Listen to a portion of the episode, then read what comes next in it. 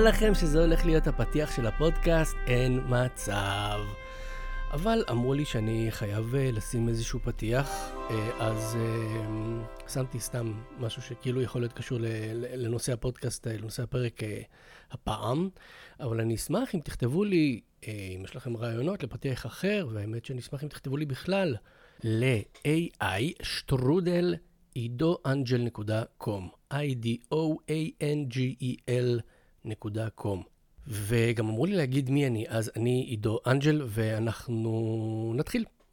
אז בניגוד לפרקים הקודמים שהיו מבולגנים מהסיבה הלא נכונה, בגלל שזה היה נושא אה, שמוכר לי מאוד, גם דיברנו על מונטי פייתון, גם דיברנו על uh, ספרות ועל היצירה, ובתור מי שלימד נרטולוגיה שבע שנים, ועוד uh, במדרשה על אומנות, מחלקת קולנוע, אז זה היה כזה my cup of tea. וההתרגשות שם הייתה יותר מזה שהייתי, שזה הפודקאסט הראשון שאני אה, אי פעם עשיתי, אבל הפעם ההתרגשות והבלבול יהיו מהמקום הנכון, והוא שאלה נושאים שאני פשוט לא באמת מוסמך לדבר עליהם באף צורה. אה, זה פשוט נושאים שמאוד אה, מעניינים אותי, וחשובים לי, ויקרים לי, ו... ספוטיפיי מרשים לי ואפל מרשים לי להעלות את זה אה, אל השרתים הנפלאים שלהם. אז לכן אני עושה את זה, כי אני פשוט יכול. אה, אז אה, בואו נדבר על מה זה אמונה. אולי גם מה זה רוח. אני לא מחשיב את עצמי כאדם מאמין. אני כן מחשיב את עצמי כאדם שרוצה להאמין. ואולי אפשר לומר שבתפיסה שלי, אדם שהוא מאמין, או אדם שמצהיר על עצמו כאדם מאמין, הוא אדם שבהכרח לא מאמין, משום שבאמונה יש איזשהו יסוד של חוסר אמונה.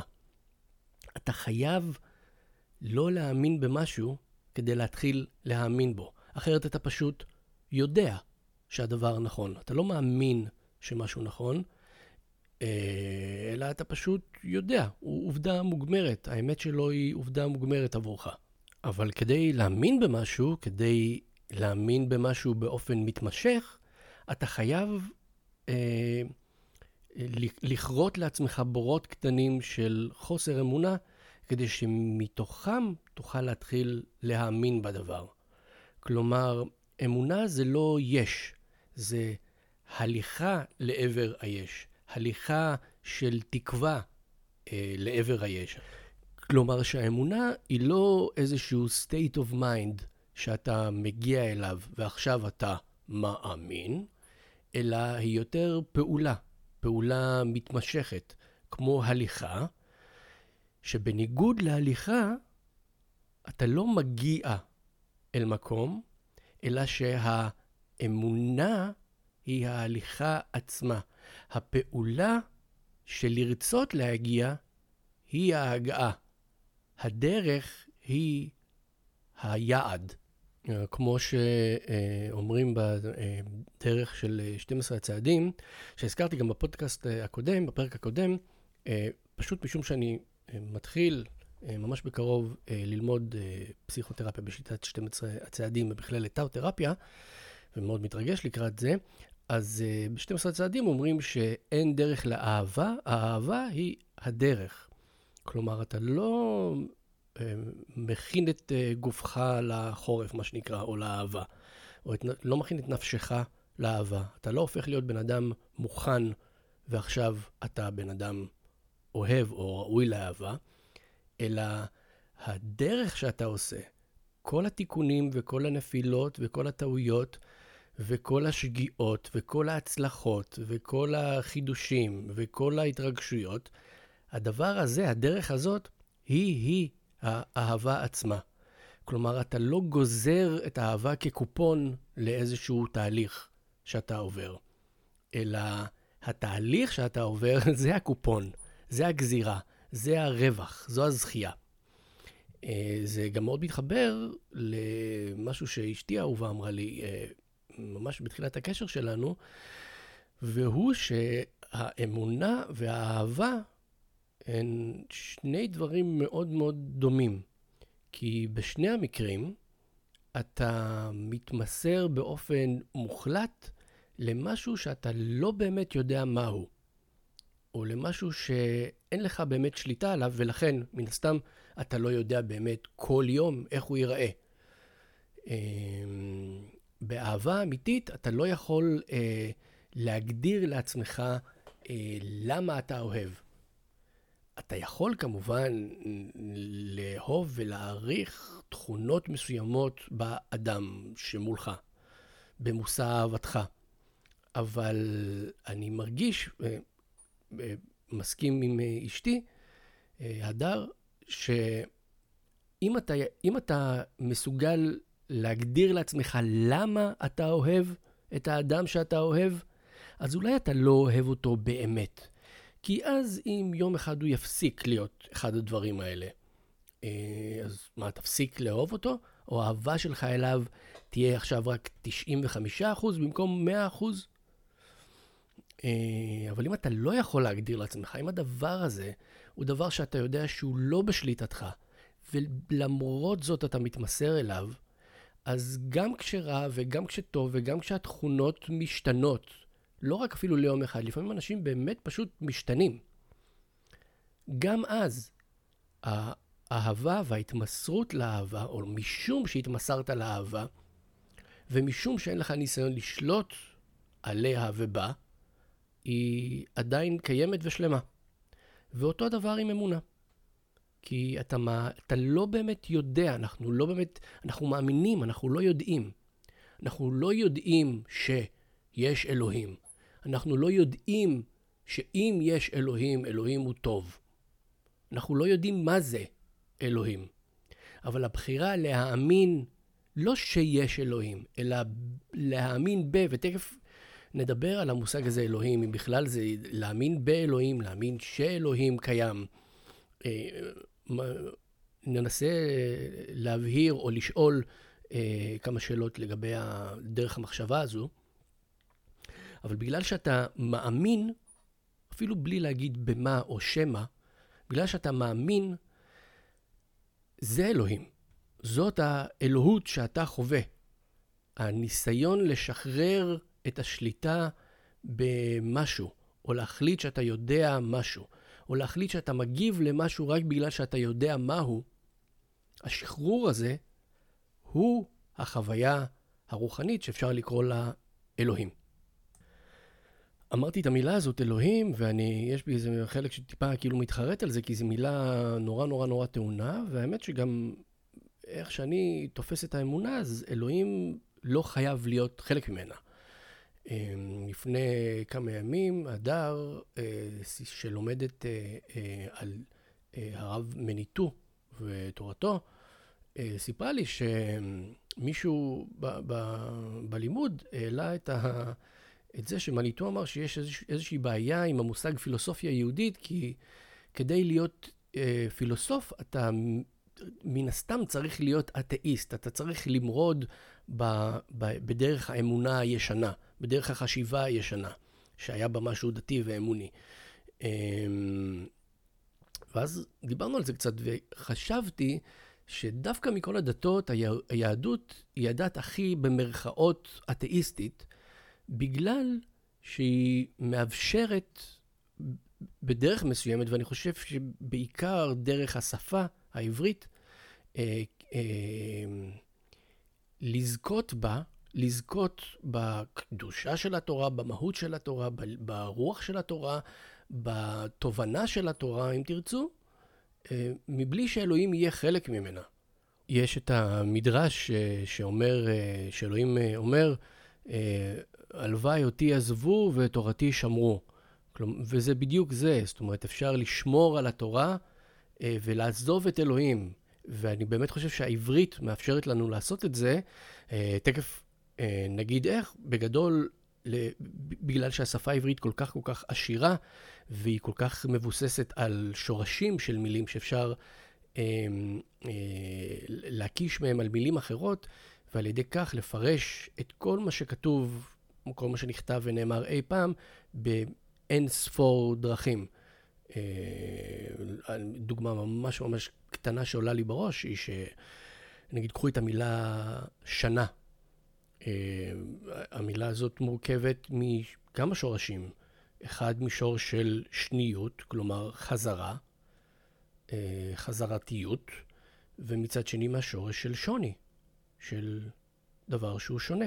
כלומר, יש פה שני דברים שהם לכאורה סותרים זה את זה, אבל יחד הם יוצרים מחשבה מאוד עמוקה על, אה, על, על הגלגל הזה, שלכאורה אנחנו תופסים אותו כ... אה, שהוא שונה על עצמו, שהוא שונה את עצמו, כלומר שהוא חוזר על עצמו, אבל בעצם הוא משתנה כל הזמן.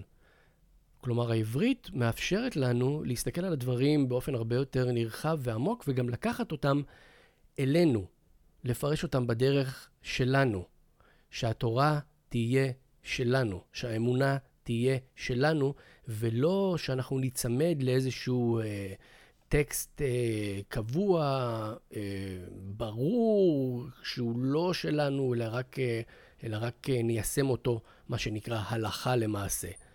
להפך, אנחנו ניקח את הדברים אלינו ונפרש אותם לפי ליבנו. למשל, אנחנו יכולים אפילו לקחת את כל סיפור הבריאה ולהציע לו פרשנות אחרת לחלוטין מהפרשנות הליטרלית, מהפרשנות מילה במילה של הטקסט. ואגב, אם אתם שואלים אותי, אז אני חושב שההבדל האמיתי בין אנשים עם אינטליגנציה רגשית מאוד מאוד גבוהה לאנשים עם אינטליגנציה רגשית פחות גבוהה, היא שאנשים עם אינטליגנציה רגשית גבוהה מסוגלים לקחת כל דבר ולא לראות אותו ליטרלית, אלא לחוות את המופשט שבדבר, ואולי אפילו להשאיר אותו במקום המופשט, מבלי להצטרך להבין אותו, וזה לוקח אותנו גם קצת אחורה לחשיבה על מה זה אמונה. וגם אפילו עוד יותר אחורה למילה מה היפנית, שהיא הרווח בין הדברים.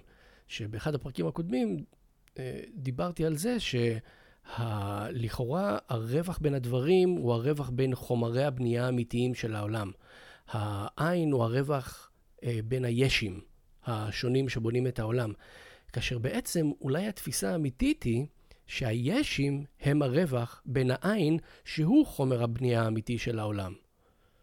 אה, אם, אם תחשבו על זה באופן של חושך ואור, אז אה, העולם הוא לא אור, העולם הוא חושך, והאור נמצא בתוך החושך. זה טיפה אה, נוגע גם, גם הבודהיזם וגם האור וחושך, בדוגמה שרציתי לתת, על uh, בריאת העולם. בואו ננסה לחשוב על הטקסט הזה בתור לא בריאה של יקום בשישה ימים, אלא בריאה של התודעה.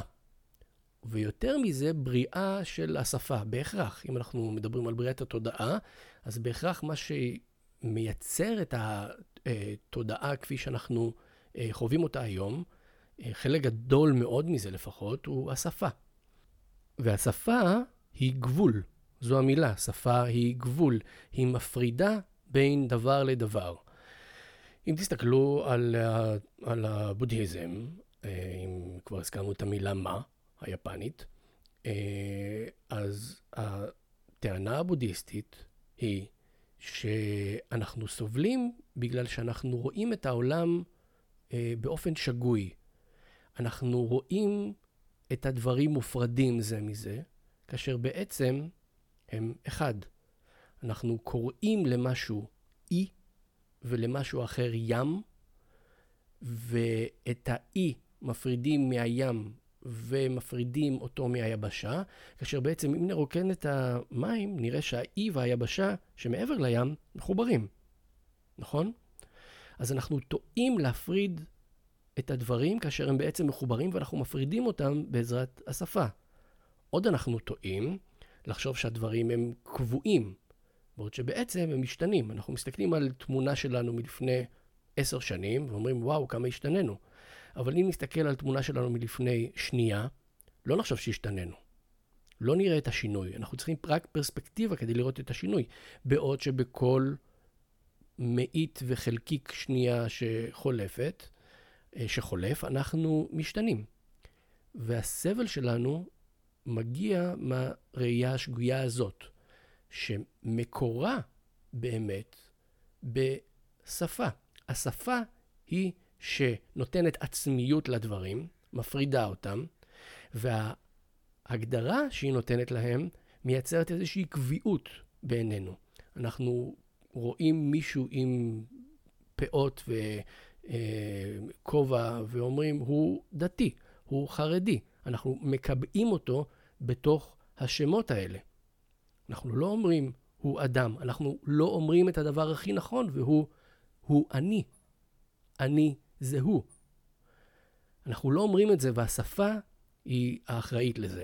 ומה עם בריאת העולם וכל ההבדלה הזאת בין חושך לאור, היא לקיחת התוהו ובוהו, שהוא האחד, שהוא הערבוביה הזאת של כל הדברים, ובעצם הטלת החוקים של השפה עליהם. כלומר, לקחנו תוהו ובוהו שהוא אחד, ואז קרצנו ממנו בעזרת שפה את הדברים. הבדלנו בין דבר לדבר. אמרנו, זה יהיה חושך, זה יהיה אור. ויהי אור זה לא שלא היה אור קודם, אלא שעכשיו עם המילה, והרי אין נכון מכך שהעולם נברא בדיבור, ויאמר אלוהים, המילה יצרה את ההבדלה של אור מכל דבר אחר. ויהי אור, כלומר, זה יהיה אור. זאת תהיה ארץ. אלה יהיו מים. זה יהיה עץ. אלה יהיו חיות. כלומר, שבריאת העולם היא בריאת השפה ובריאת התודעה שמבוססת על שפה. ואנחנו יכולים לשאול את השאלה, אז למה רשום שבעה ימים? רצו להגיד לי, כן, לקחו, אה, זה דבר שקרה, והוא קרה בזמן מסוים, אבל לא אפשר גם להסתכל על זה בצורה אחרת. שישה ימים הם אה, שישה כיוונים שיש לנו. יש לנו את ימין, שמאל, קדימה, אחורה, למעלה ולמטה, נכון? כל חדר בנוי משש פאות כאלה. והשבע, היום השביעי, השבת, הוא מה שאני רוצה שהחדר הזה יהיה. כי כל חדר, כל שש פאות, יכולים להיות כל דבר. חדר יכול להיות בית מדרש, והוא יכול להיות בית מטבחיים. הוא יכול להיות אה, מטבח, והוא יכול להיות שירותים. אז השבע הוא המהות שנכנסת אל תוך החדר, ולכן המספר שבע, שבעה ימים, ואנחנו בעצם בוחרים להסתכל על פרשת הבריאה באופן שמוציא כרגע את האלוהים אה, מה, מה, מהמשוואה או מהדיון, לצורך העניין, ותופס אותו אחרת, והתפיסה הזאת יכולה ללכת ולהעמיק עוד ועוד ועוד, וככל שאני מעמיק בה יותר, אני מגיע למקום האלוהי, מבלי שאפילו דיברתי על אל שברא את העולם ואני צריך להאמין שהוא קיים או לא קיים, או זה כן היה שישה ימים אה, מבחינת timeline uh, או לא. ושוב אנחנו חוזרים לנקודה שהדרך עצמה היא המטרה. כמו שיובל עידו-טל, שאני מאוד מאוד אוהב, אה, בודהיסט, מורה לבודהיזם, איש משכמו ומעלה, אה, אמר באחד הראיונות ששמעתי, אה, שהמטרה של מדיטציה היא לא להיות רגוע. למעשה, למדיטציה האמיתית אין באמת מטרה. המטרה של המדיטציה היא המדיטציה. וזה לא שזה לא הופך אותך לרגוע יותר, אבל זה הופך אותך לרגוע יותר רק אם אתה לא רוצה להיות רגוע יותר. רק אם אתה לא אמ, מכניס לתוך המדיטציה איזושהי תשוקה. כי התשוקה היא לעשות בדיוק מה שבודהיזם סותר. אה, היא לבוא ולהגיד, יש דבר שנקרא רוגע, אני חייב אותו, בלעדיו אני לא אני, אני לא שקט, וכשאני אעשה את המדיטציה, אני רק אשב ואחכה ל... נו, מתי אני רגוע? האם אני רגוע? האם אני כבר רגוע? עכשיו נרגעתי? סיימתי את המדיטציה, אני רגוע? טוב לי? אני רגוע? במקום להבין שהשחרור מהרצון הזה הוא מה שמרגיע. כלומר, כל מעשה של טיפוס רוחני, והנה עוד מילה מפוצצת, אבל כל מעשה של טיפוס בסולם הרוח, הוא מעשה לא של הוספה, אלא של השמטה. כלומר, להפסיק לעשות משהו שמונע ממני להגיע לשם. וכאן עוד, uh, הגיע הזמן להזכיר עוד מורה רוחני דגול בשם דגלס אדמס, שבמדריך הטרמפיסט לגלקסיה כותב שהדרך ללמוד לעוף, מלמדים את הדמות שם ארתור לעוף, היא לפספס את הרצפה. כלומר, אתה לא צריך ללמוד לנפנף בידיך וליצור תנועה כנגד כוח המשיכה, או, לש... או לעשות את זה, לא. אתה לא מוסיף עוד פעולה. להפך, אתה נופל ופשוט מפספס את הרצפה. ואם פספסת את הרצפה, אתה עף. ושוב אני קושר את זה ליהדות, יש את המצווה הנהדרת אמ, של, אה, יש את, אה, אה, אני חושב בשנת היובל, פאה, לקט ושכחה. אז פאה זה אומר שאתה משאיר את כל, משאיר חלק ספציפי בשדה שלך לעניים. ולקט אומר שכל מה שאספת אבל נפל לך, אתה תשאיר, כדי שהעניים יאספו. ושכחה, אפשר לפרש את זה בתור זה שאם שכחת אה, לאסוף את אה, אחת האלומות שלך, אלומות שלך, אז אה, אתה אה, לא תחזור לקחת אותה. אבל אפשר גם לפרש את זה אחרת, באופן יותר עמוק, קצת יותר קרוב אה, ל- לרב אה, אדמס, והיא שאתה פשוט שוכח. לא שוכח, אי אפשר לשכוח הרי בכוונה. אבל אולי אתה פשוט שוכח שזאת מצווה להשאיר את האלומה הזאת שם. אתה משאיר אותה לא מתוך ההוספה, זה לא פעולה של הוספה למצוותיך. אתה לא מכביר מצוות בכך שאתה אה, משאיר שם את האלומה ו, אה, ולא תבוא לקחת אותה בחזרה. אלא שאתה שוכח, אתה מצליח להגיע למצב רוחני כזה גבוה, שאתה נותן את הדבר הזה באמת בסתר.